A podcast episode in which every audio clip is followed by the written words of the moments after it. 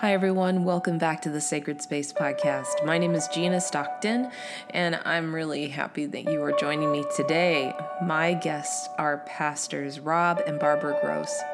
Rob and Barbara are the senior pastors of Mountain View Church in Kaneohe, Hawaii, on the island of Oahu and I had the privilege of having a conversation with them. My family in Hawaii goes to their church, and they are giants in the kingdom. They founded Healing Hearts Ministry. Rob is an author, and they just have such a passion for healing, inner healing, healing of families, and the exponential impact of people being restored to all that God has created us for, invites us into what Jesus died for, the impact that that has globally, in nations, in states, in cities, in neighborhoods, and how God can bring transformation and miraculous healing to regions. So, this was a fun conversation. I really encourage you to listen intently.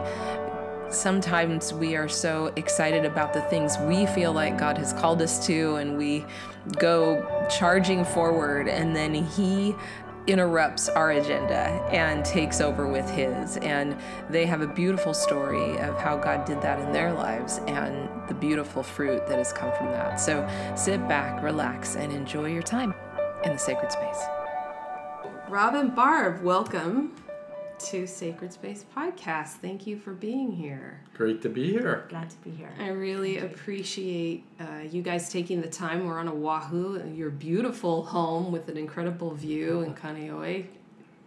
What a blessing. You guys get to live here. It's yeah, amazing. Yeah, we're suffering. Yeah, right? We're suffering, suffering, for Jesus. For Jesus. you guys pastor Mountain View Church in Kaneohe. That's true. And yeah, my brother and sister in law, Norm's brother Ray and Melody, have been attending here for some time and serve with you guys. So we've had the opportunity to come and worship with you a handful of times, and uh, you prayed for Norm when he was having severe back problems uh, several years ago, and he rece- received pretty miraculous healing, mm-hmm. which was really powerful and rocked his world, which was amazing. And you have a really special ministry and call. So uh, I'm excited to have you here and to have a conversation with you. So I would love, since my listeners don't know who you are, would love for you to guys to introduce yourselves a little bit and maybe give a little bit of your story.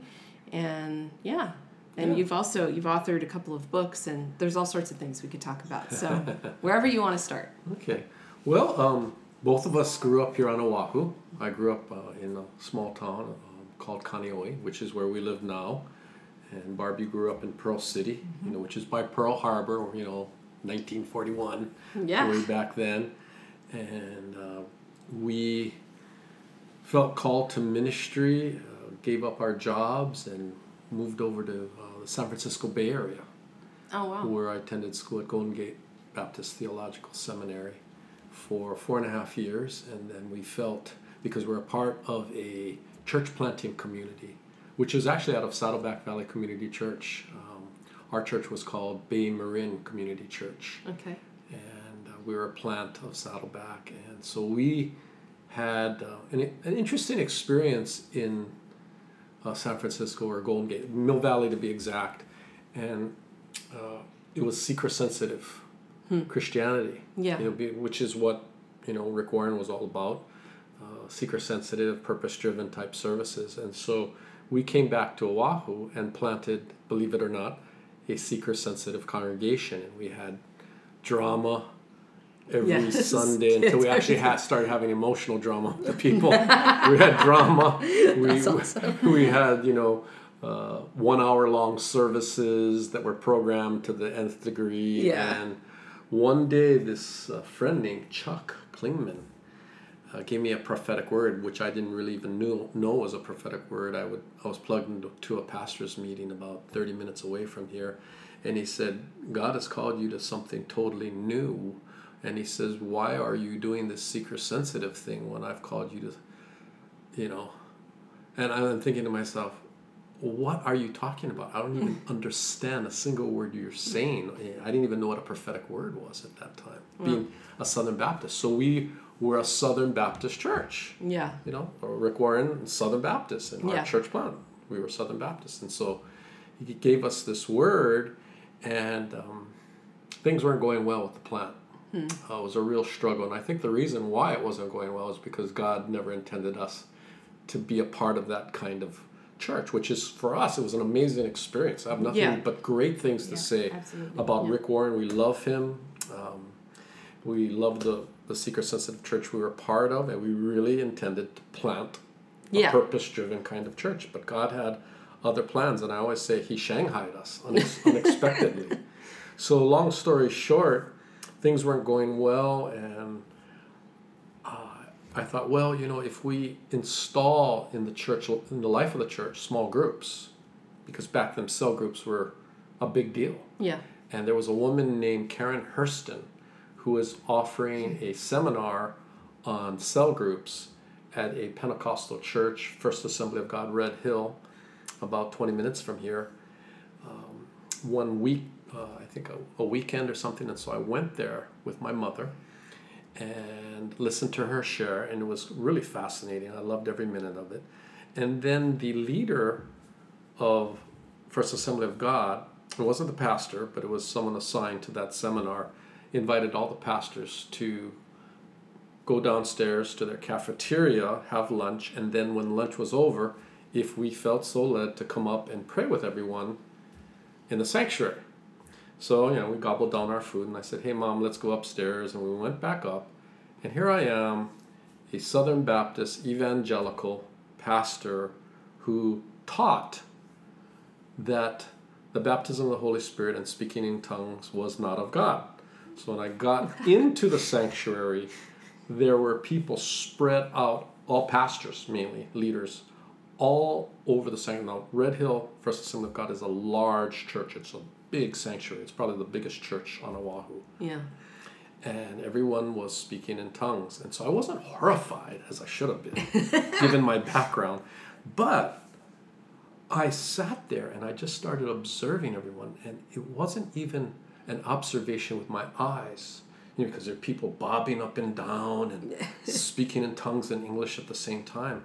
And I started to experience something that I had never experienced before, and hmm. that was the presence of God. Hmm. And I remember leaving that day saying to myself, I don't want the tongues thing. and I certainly don't want to be on my knees bobbing up and down like a Yeah. crazy person. You know, evangelicals don't do that. Right. But I want that intimacy that I saw them have when they were connecting with with the Lord at a very deep level. I could Yeah. see it, I could hear it, but more so I could feel it in my spirit. And I was hooked and I wanted Mm. it. So I called a friend who had helped pray, pray through some things that I was struggling with maybe a year before. And I said to him, Dean, you know, I went to this seminar and I had this experience. I observed this prayer time and whatnot, and and um, oh my gosh, can, can you can you help me get tongues? Now I want to qualify this because I wasn't interested in tongues. I was interested in intimacy and I was interested in Yeah. the presence of the Lord. Yeah. And I thought, well, if that's the way to get it, Right. I'm gonna go for it. no, that's good. So he he, um, he said, okay, I'll pray for you. So over the phone, he starts praying for me to get baptized in the Holy Spirit, speaking in tongues. Well, an hour later, nothing had happened. Wow. So he said, Rob, can I ask you a, a question? I said, sure.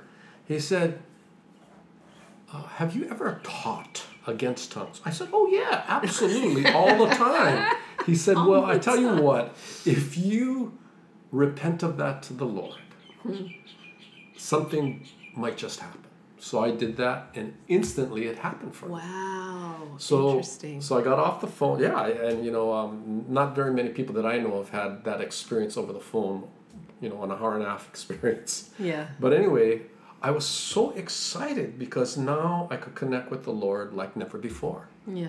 And so immediately I started to practice right there in my bedroom after getting off the phone with my friend. Well, Barb walked in the room and, you know, she had not been exposed to any of this. Uh, neither did she go to the conference or the seminar, nor did she hear my friend Dean pray for me. And so sh- she had this surprised look on her face. Yeah, what were you thinking?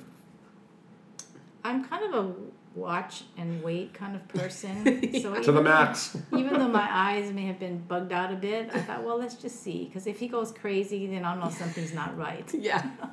Will he still be sane? Right, Right. So I'm just observing him. Interesting. Yeah. Yeah. Well, I was like a little kid in a candy store.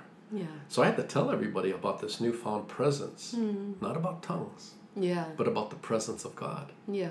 And the congregation was 100% evangelical. And so I started scaring hmm. a lot of people Yeah. by just sharing, you know, what happened to me. Well, God began to change the direction of the worship service.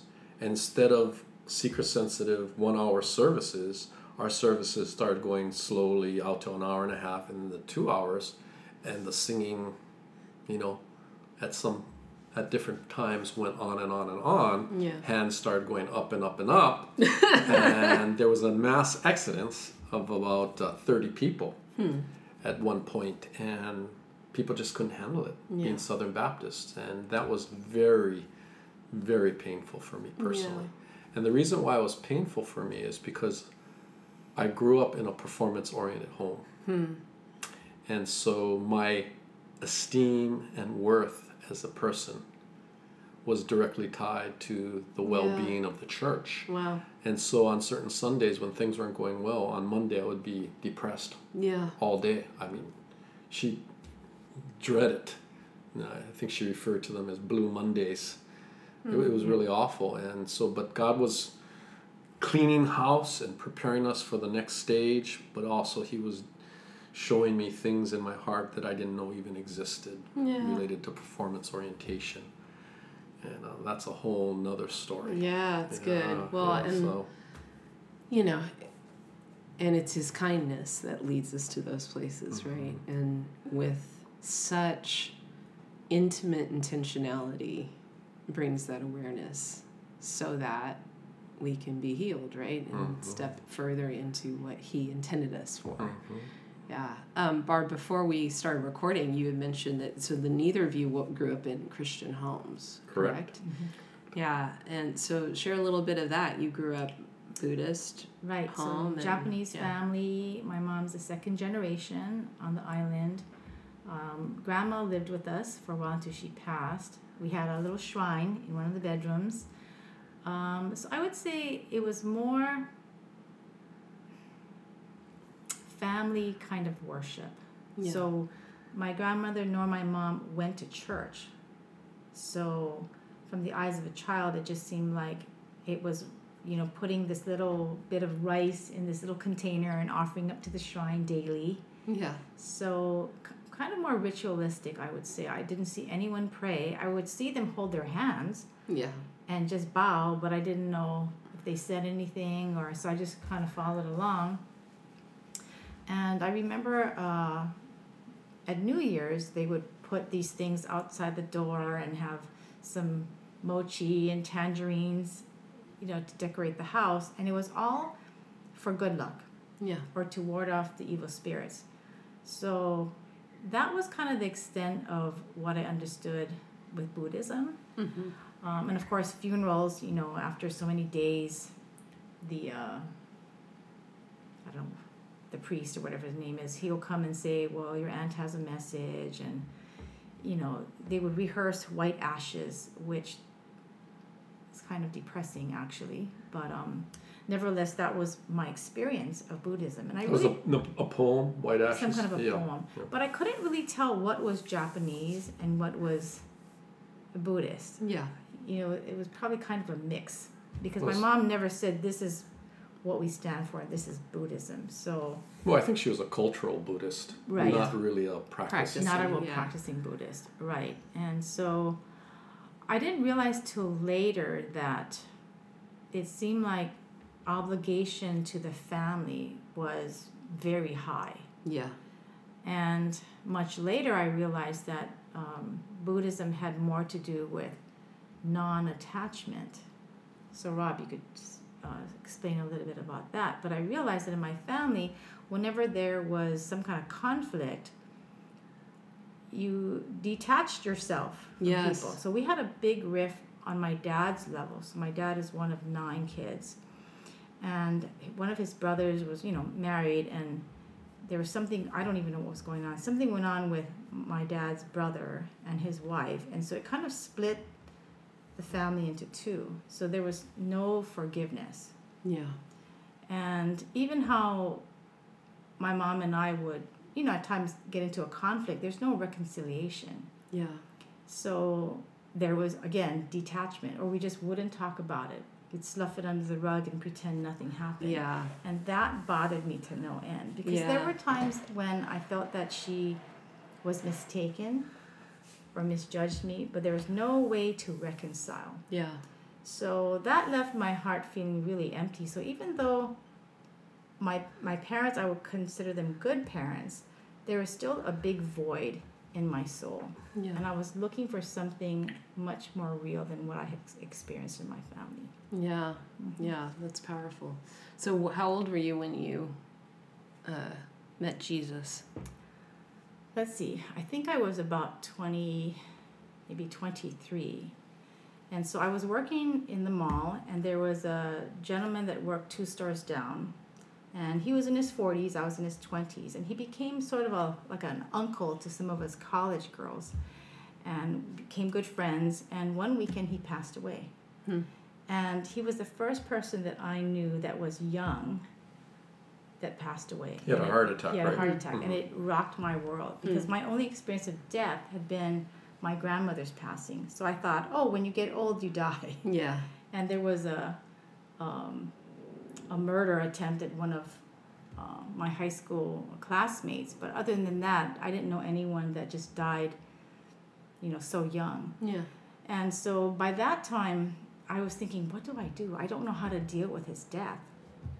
And I had read met Rob a year ago, and we had gone out um, to dinner, and I had seen the change in him in him because I had known him four years prior, and he was a different person. Mm. So that change in him caused me to just ask him, "Can I read some books on Christianity?" So he gave me this book by John Stott. I'll never forget. And the, and the book talked about It's you know, called uh, Father, basic, Son, basic Holy Christianity. Spirit, and you might as well have spoken in Greek to me because it was all over my head. So I just asked him if I could go to his church at the time, and it was a congregational church. And I heard the message, but I think what really ministered to my heart was some of the worship songs. Yeah. Because when he played them in the car, I would start to just well Yeah. up with tears. So I think that's how I first experienced the presence of the Lord drawing me to him. Yeah. Yeah. Mm-hmm. So, Wow. so long story short, I had the, op- the privilege of leading her to Jesus. Nice. Yeah. So fast forward, you know, you guys are married, you're leading this purpose driven church. Rob has this encounter with the Lord. He starts speaking in tongues and the the church is moving in that direction. What what's your journey in all of that? So at that time, interestingly, he would always say, Can't you come with me to these things? And I was like, I'm not interested in that. Yeah. I really felt God tugging my heart on the family. And at that time, we had met um, Pastor Cal in town, and they had talked about a curriculum called Growing Kids God's Way. So I was on that journey, learning about parenting. And there had been a pastor and his wife, you know, they were much older than us, that came to our church, and they had two boys that were teenagers. One had a walk with the Lord, and the other one, they had a lot of trouble with him. And when I also ex- heard them speak about each other, I could tell there was conflict in the marriage. And so that made me a little bit afraid because I thought, here we are in our early 30s. Is that what we're going to face, mm-hmm. you know, in 15, 20 years with having conflicts with our kids where there's somewhat of division?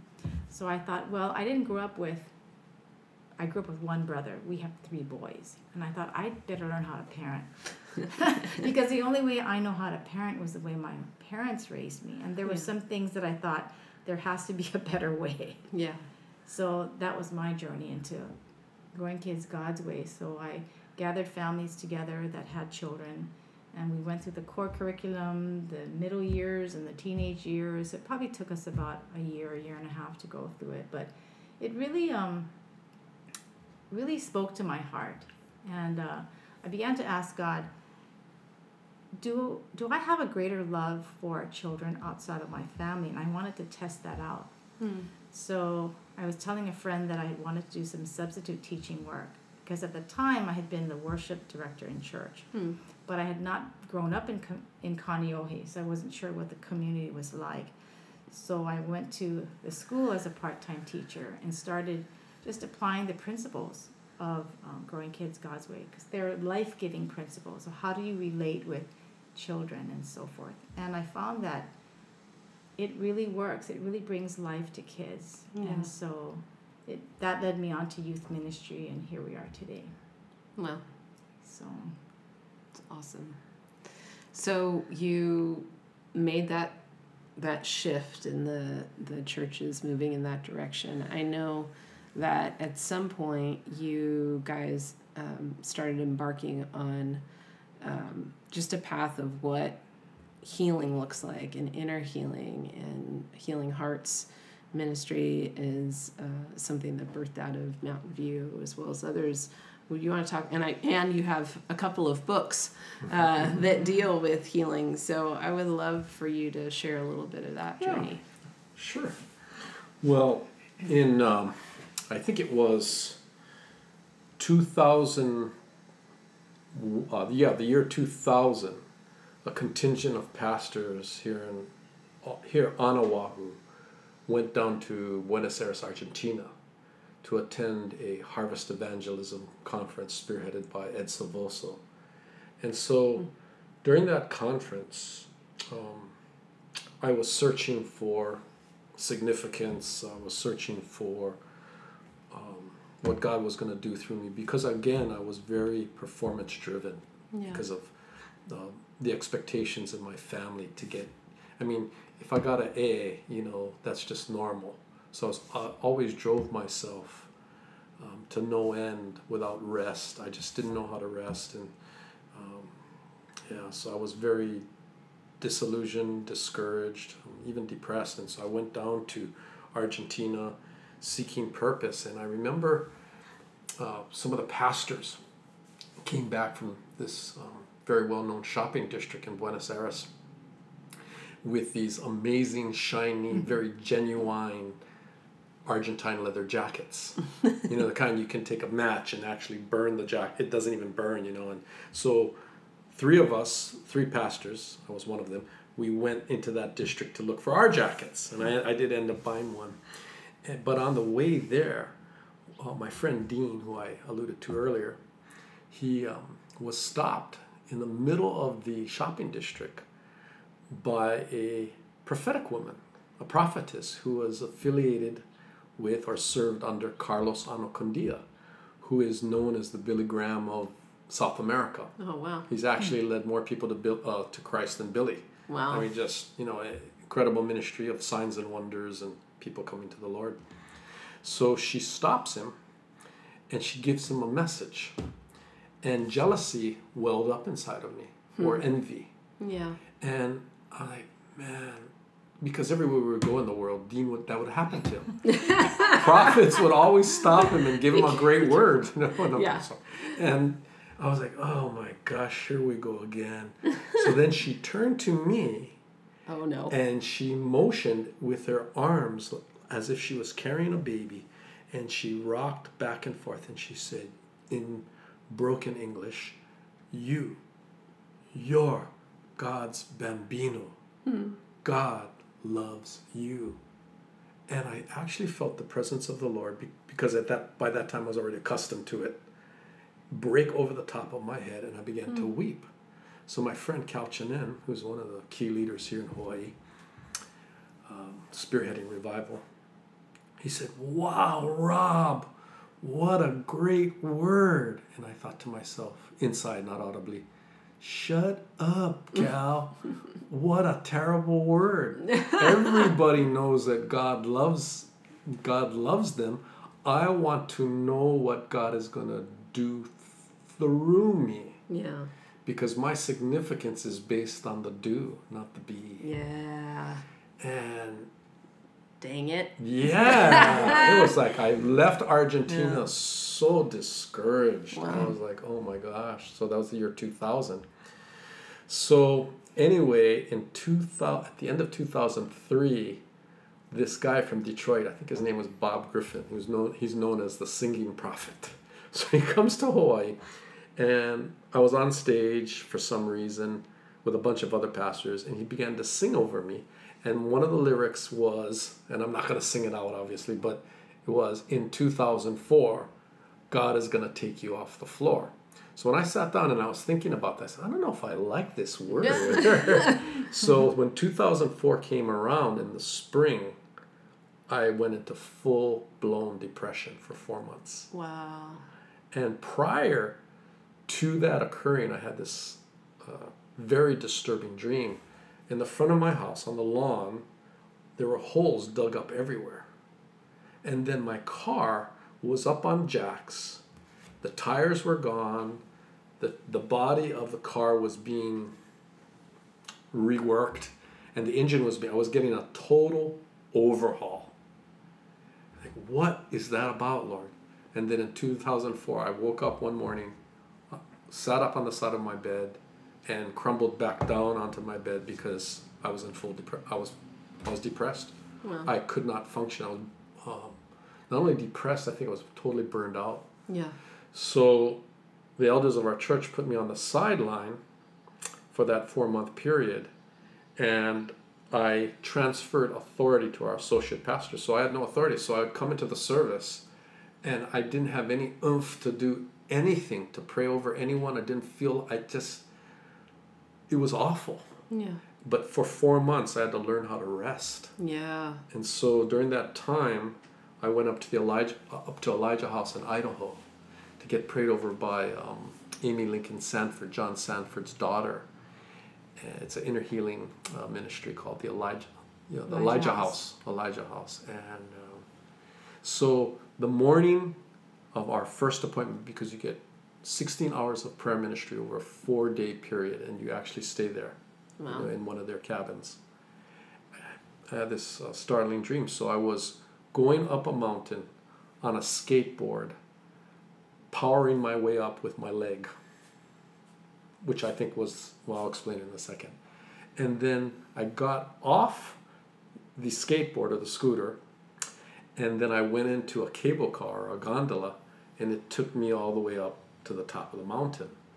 So the uh, Amy Lincoln Sandford asked me a few hours later during our, our opening session um, about God giving me anything. I said, "Yeah, I had this really crazy dream," and I shared it with her, and she said, "Oh, based on your questionnaire, you know, application that you filled out to get here, it's obvious to me that God has brought you to Elijah House to take you off the skateboard of performance, to take you into the gondola of His grace, and once you leave here." You're going to learn how to rest, and God's going to take you up His mountain, and it won't be in your own strength Mm, and good. that just absolutely revolutionized or just uh, you know um, He shifted a lot Yeah. just in those four days, and how when he came back, he had to deal with conflict in the church. And prior to that, I think you would have just gone the route of people pleasing. Yeah. Because because I wanted to be liked Yeah. right? But he was able to still, in love, say no to someone. And I was just really proud of him. Yeah. so I started thinking to myself okay if I'm as beat up as I am or I was I wonder how the people are where they're at Mm. So I started talking openly during the services about my struggles, and people were responding. Yeah. So we, we started to launch a, a ministry, and you know we just had these videotapes, and you just hum, fumbled our way through showing people the videos, and then trying to minister, and we, we really didn't know what we were doing, but those were the early days of launching our Healing Hearts curriculum, Yeah.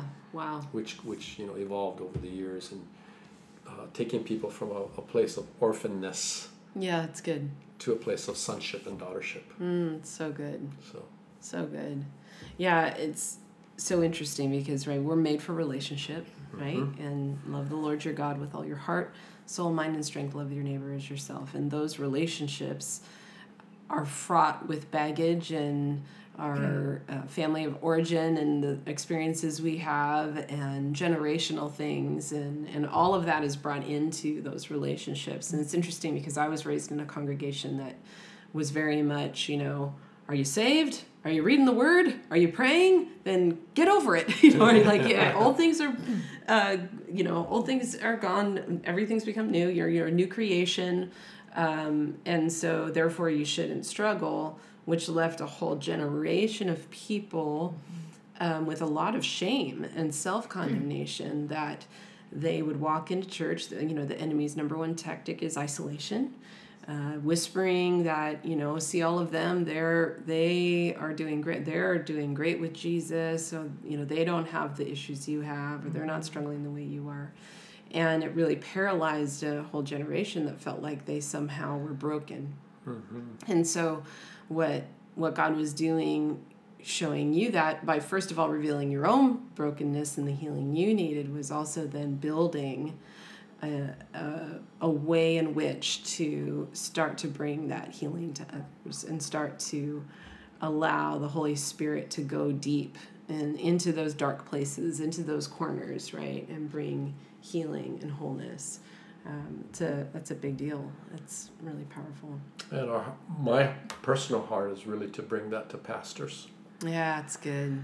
because as the gatekeepers, Yes. we found that when I opened up about all my junk, it gave everyone permission yeah. to share their junk and to That's be good. real. And Yeah. we realized that being real got, you know, led to transformation. Yeah. And so I started hanging out with, I mean, I was always been hanging out with pastors, but I started discovering they're some of the most wounded people on Yeah. planet Earth. And beautiful people, wonderful people who've dedicated their lives to help others, but uh, struggling. And who do they go to? Yeah, because they aren't given permission either by themselves or by their elder boards or by their staff or by the congregation to be people, right? First of all. And then on top of that, in the Western evangelical model of church and what we've created it to be, mm-hmm, mm-hmm. even even things like positional titles like lead pastor, like senior mm-hmm. pastor, and you're expected to be an anointed teacher and a visionary and a manager of a staff and take care of the people and, and and you know financially, you know all those things. And God, that's not that's really not a biblical model of leadership. I agree with that. And so you have this entire generation of pastors that are shouldering all of this stuff and then are fearful that if they are honest about their struggles or honest about their weariness or honest about the fact that they don't have all the answers or are struggling in an area that that's going to be the end mm-hmm. right mm-hmm. and so they tend to keep going until they hit a wall until burnout. I actually i have the privilege of working with a ministry called soul shepherding and they're doctors of psychology and spiritual directors and um, their whole ministry is to pastors and leaders to avoid make them healthy relationally spiritually emotionally healthy so that their ministry is sustainable. And they their families are healthy. and their families 'Cause are oftentimes healthy. the children yeah the first ones to yeah absolutely so barb i'd love to hear more from you Yes. um, yeah so your your passion your focus has been family Yes. has been uh, raising family and um, as you guys have been walking out this ministry and healing hearts and seeing people get healed and now um, doing this how has that impacted um, families and how how that plays out in the you know the larger family. Yeah, I think the first seven years we were doing healing hearts in our church three to four times a year. Classes about you know twenty people, um, and then we started to shift, realizing that okay they've got gotten a measure of healing, but now we have to pour back into them, yeah. Right? Because you can get rid of your pain from your family, But unless you start to put something new in it, Yeah. you're going to go back to the old pattern. Yeah. So maybe the chain has been broken, as in the case of a baby elephant, but cut the chain of a baby elephant, but he's been tied so long, he has a hard time moving forward. Yeah. So parenting is the other part of healing because to, healing is really about wholeness, right? So one is removal of ungodly patterns of thinking and relating, right, and activity, and the parenting side is about depositing Mm, life giving ways in relationships, Yeah. in how we speak and how we view each other, how we relate, how we reconcile, how we correct. Mm. And so it points to life itself. Yeah, it's good. So, so um, I've done that a few rounds. Um, I use um, Gary and Marie Ezzo's curriculum from growingfamilies.life. Um, I, their core program is about 17 or 18 sessions. So I've done a few rounds of that. But um, my son challenged me. He says, Mom, my generation is not going to tolerate 18 sessions. Can you do it in 10? so It's true. I really prayed about it. And I felt like God was saying, You can do it in 10. Give them the big ideas. Yeah. Because the Ezzos going to a lot of detail, which is wonderful. I wouldn't want anyone to miss out on that.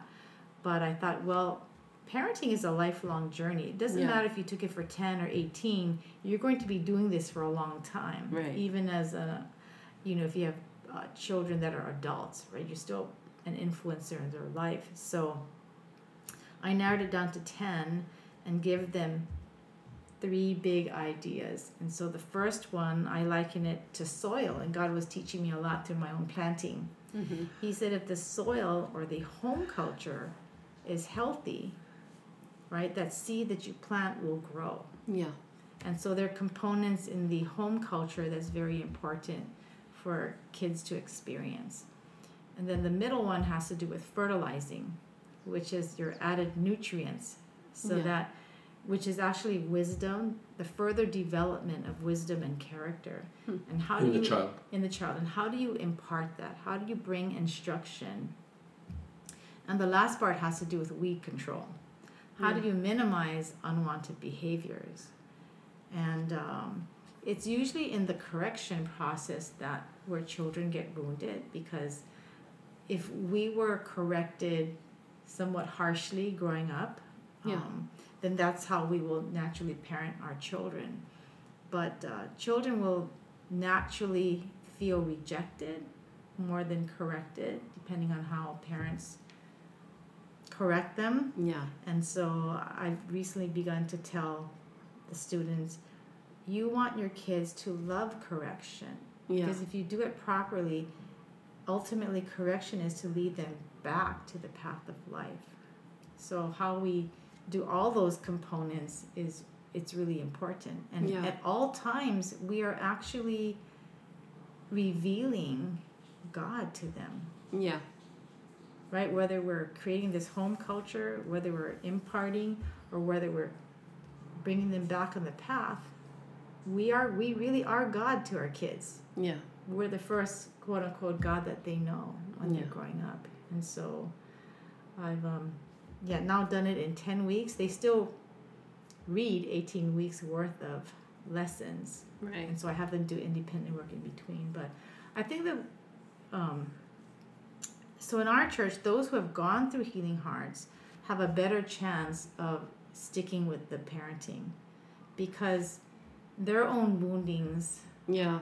of their upbringing have been restored. Yeah, so there's cleanup and then there's It's- build up. Yeah. Absolutely. Right. Absolutely. Right.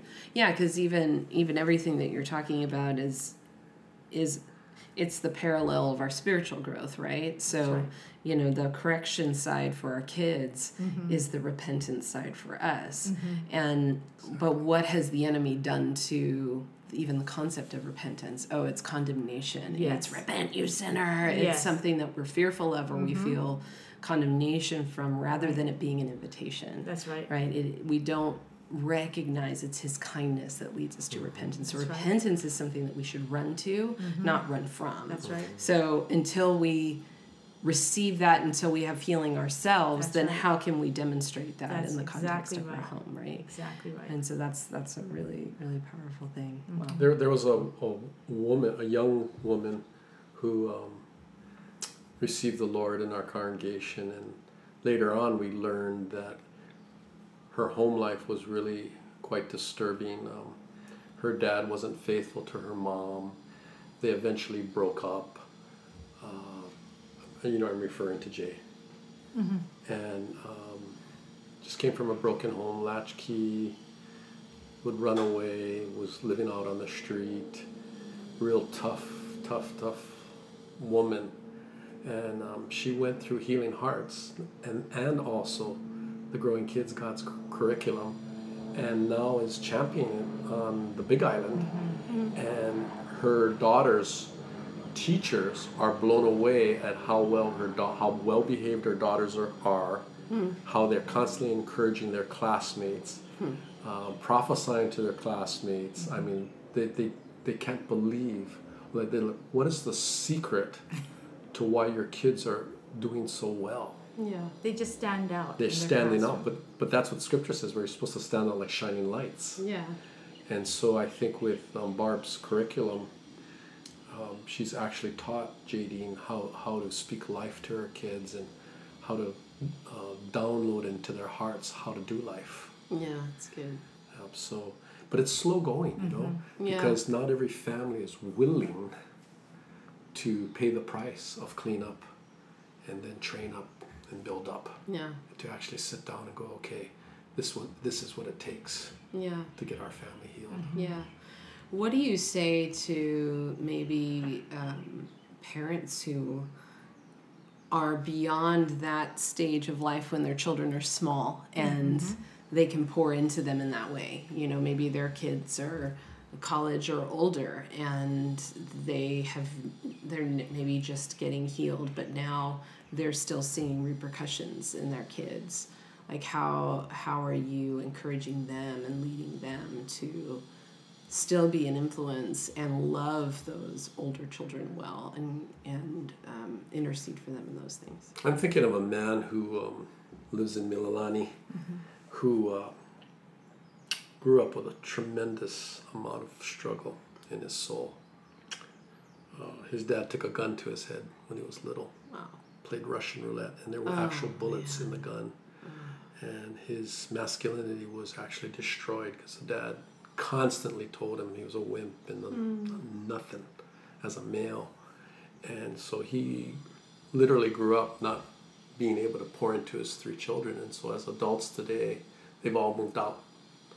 And he is slowly but surely rebuilding relationship with them. And so I would say to anyone who's listening to encourage you that it's never too late because Yeah, the Bible good. says if we be, if we sow well, we'll reap well Yeah, right. it's good. and so start you know Yeah. and, and so he he's doing zoom now with them and Mm. their spouses and gosh it's been it's been really hard you know they're so anti-conservative and ultra left and Mm-hmm. don't want to hear anything he has says you know as a conservative but he is plugging away he's loving on them he speaks blessing over Mm-hmm. them he's trying to seek them and pursue them which is what the father does with us isn't it Yeah. Right. So and good. so he he just he's sowing he's in a season of sowing what else can you do you know but Yeah. but sow and believe that god there'll be a harvest yeah, it's so That's good. right. there'll be a shift That's and, right. and um, you know at one point his children will face their children being teenagers Yeah, right. and struggling Yeah. Exactly. and i believe they'll go back to him and say hey dad Yeah. you know sorry Yeah. that we um, Yeah. it's never too late It's yes. never, it's never too late. ever too late I have a, a gentleman in my parenting class. He took parenting a, a while ago. He had an adopted daughter, um, divorced that first wife, got married to his second wife, um, had a biological daughter and a stepson, got a divorce there, married a third time, took parenting, went through Healing Hearts, took the parenting class, and he is still working to making amends. And I think the hardest part for parents is to realize that they could have fallen short. Mm. Even though their intentions were well, because most parents want the best for their kids, their methods were not always the best. Yeah. And so that's where the disconnect happens. And so children are left with wounds in their hearts. Yeah. You know, it's either from something parent did to them, like speaking harshly, or the silent parent who doesn't say anything. Something they didn't do. That's yeah. right. Yeah. It's a great void. Yeah. And so I've had a lot of parents take the class that have adult children, and they are, as they, uh, like I said, God healed themselves, they realized the patterns they had while raising their kids. And now through the Growing Kids curriculum, they realize this is what I need to start doing. This is where the void has been Yeah. in my home. And so they are pursuing their kids. And that's Wow. so beautiful. That's powerful. And It that is. that's really fascinating too because I think some people would probably look at a growing kids curriculum and go, "Well, my kids are grown. It's too late for that." You know, so they wouldn't even consider taking that. But to even be on that other side and still go, "I'm I'm going to I want to take this and learn, you know, the maybe the places that were deficit or what my blind spots were or what the things were that maybe could have been better and then be able to come back around and That's um, right. still provide those things. I think one of the things that we try to, on the other end of the spectrum, try to say to the adult kid and or the teenager mm-hmm. is go back and talk to your parent Yeah. and discover what their childhood was like. Yeah. And then we think you'll learn real quickly that your parent or parents did not intend, mm-hmm. purposely intend to hurt or wound you. Yeah. they were good. parenting you out of their childhood experience Yeah. and how they were parented. And then when you come to that realization that they weren't purposely trying to wound you, it'll be easier for you, albeit it'll still be challenging, mm-hmm. to forgive them. Yeah. That's good. And you know, I think the light bulb goes on for a lot of people, and you know, we, we encourage them to go back to their parents and make things right. But we found in our culture that a lot of times it's hard for the parents to go to their adult children mm-hmm. and apologize Yeah. Once and because there's a lot of shame and guilt and condemnation, and so it's really a process Yeah. of um, being healed up. Yeah. It's good.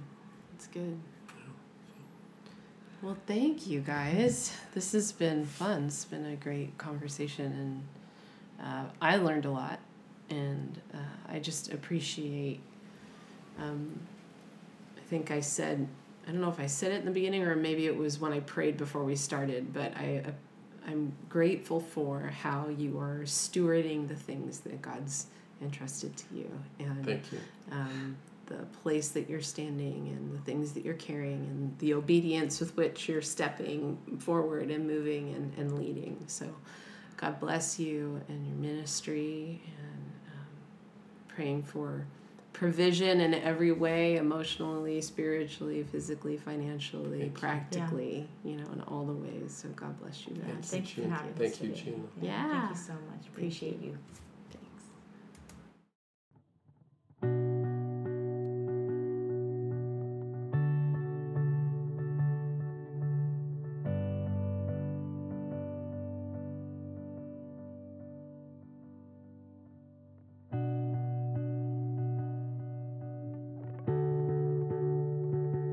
So before we move on and go about our day, I want to hone in on a couple of significant things. When Rob was sharing his personal journey and story of healing, he talked about how his significance was rooted in do not be. In what he was doing for the Lord, his achievements, his success or failure, directly related to his sense of significance in the kingdom, his sense of significance and worth to God. But that beautiful story of that dream and that vision and that invitation of the Lord to say, Rob, get off the skateboard of performance and step into the gondola of grace. So I want to ask you right now, wherever you are, however long you've been walking with Jesus, can you relate to that? Can you relate to that place of striving? That place of working, of trying to prove to yourself, to Jesus, to the people around you, that you're worthy of sitting in church on Sunday morning or serving Him or leading worship or just having relationship with Jesus. Do you find yourself trying harder, working more, serving more, full of shame or frustration that you fall short, hearing the whispers of the enemy saying, Who do you think you are? If that's you, I want you to take a moment and be still before the Lord and ask Him to reveal those areas in your life,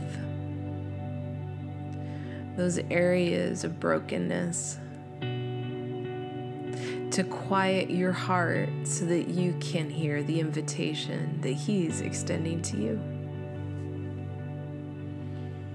So, Father, in Jesus' name, I just pray for your sons and daughters, for those that are sitting in that place right now, those that have grown weary, who have been working so hard in their own strength.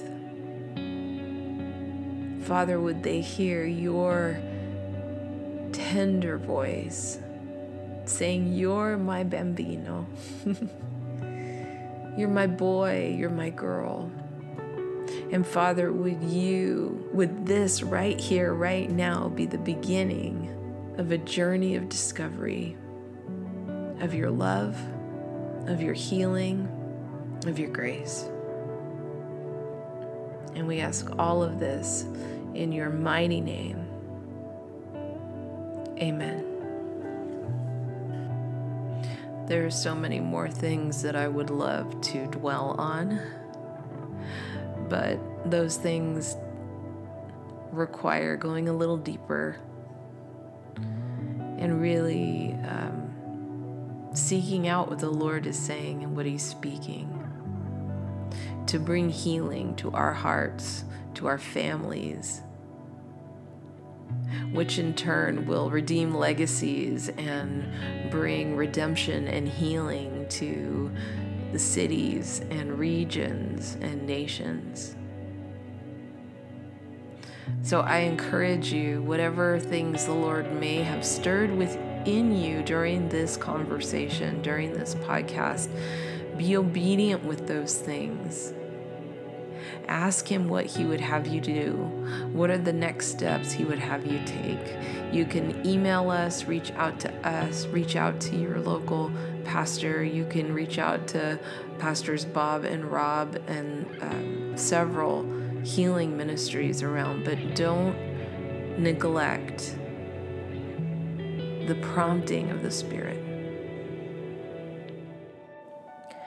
I hope you enjoyed this episode of the Sacred Space podcast, this conversation with Rob and Barb. And if you want to learn more about Mountain View Church in Kaneohe on Oahu, you can click the link in the episode notes. And I really encourage you, if you live there or if you're going to go on vacation, you need to drop by and visit them. They're an amazing church family and you will be blessed. Also, Rob's books you're My Bambino from Dysfunction to Destiny and Heal the Man, Heal the Land are now available on Amazon, or you can click the link in the episode notes below. If you would like to support the production of this podcast as well as other projects from Stockton Ministries, you can click the link in the episode notes or go to our website, stocktonministries.com, and click the donate button in the top right hand corner. And the Dwell Meditations are available for free, streaming on all your streaming sites. So if you want to get some time with Jesus and be intentionally in his presence, meditate on his word in a different way, in a way that's going to allow you space to really let the Holy Spirit um, speak to you through the Word. Uh, I just encourage you to get those. I hope you have an amazing week, that you know that you are seen, you are known, and you are loved. See you next time in the sacred space.